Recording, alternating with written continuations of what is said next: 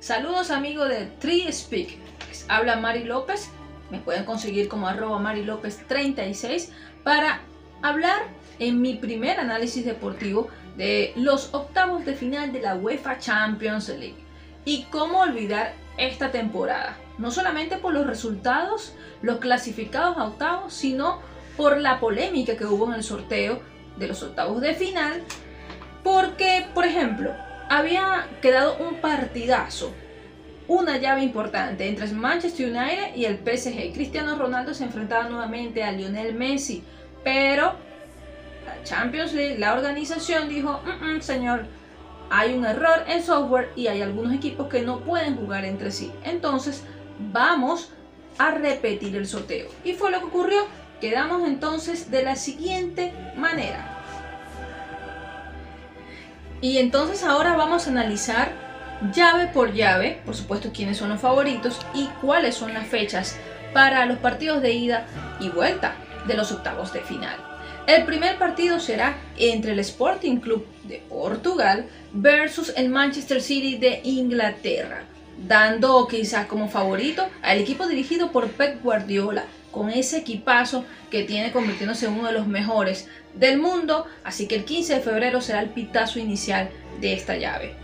También el 15 de febrero con un partido que va a detener a medio mundo, sí señores, porque se enfrentarán Lionel Messi, Mbappé, Sergio Ramos que regresará a jugar pero contra el Real Madrid y el Real Madrid, el equipo de Ancelotti que tratará de ganarle al de Pochettino, con dos de las grandes estrellas del Madrid y por supuesto del momento, dos delanteros importantes como son Vinicius Junior, el brasileño, y el francés Karim Benzema.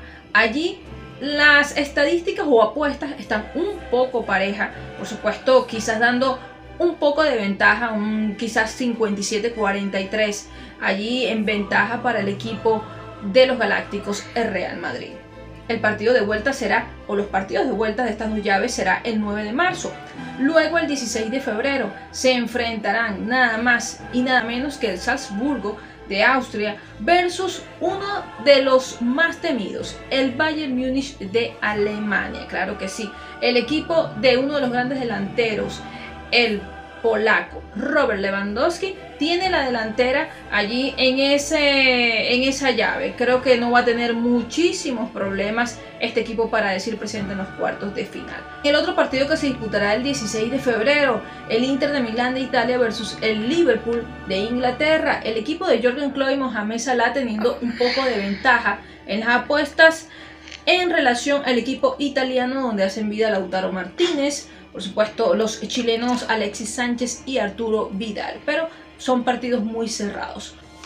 Luego el 22 eh, de febrero tendremos los partidos siguientes que se van a disputar. El Chelsea, el actual campeón de la Champions League como gran favorito enfrentándose al equipo francés, el Lille.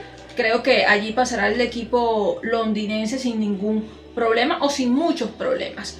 Otra llave que se estará disputando es el del Villarreal, equipo español, versus el italiano Juventus, con ventajas allí creo que para el equipo italiano podríamos hablar de un 60-40 o un 70-30 de posibilidades para la Juventus, el equipo de Dybala y compañía.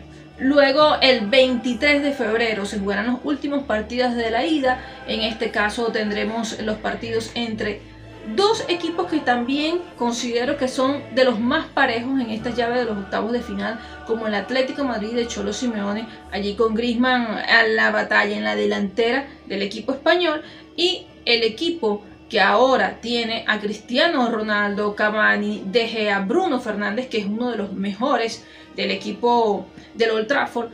Sin embargo, creo que podría tener el equipo eh, de los Red Devils, el Manchester United, un poco de ventaja sobre el Atlético de Madrid, pero cuidadito con una sorpresa.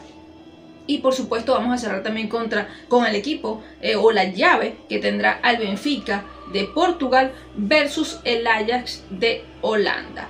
Hay que recordar que el Ajax, al igual que el Bayern Múnich y Liverpool, son los tres equipos que clasificaron de manera invicta, ganando sus seis partidos. Así que en esta llave creo que sin ningún problema clasificará el Ajax, que tiene al Sebastian Haller como máximo goleador del torneo con seis anotaciones.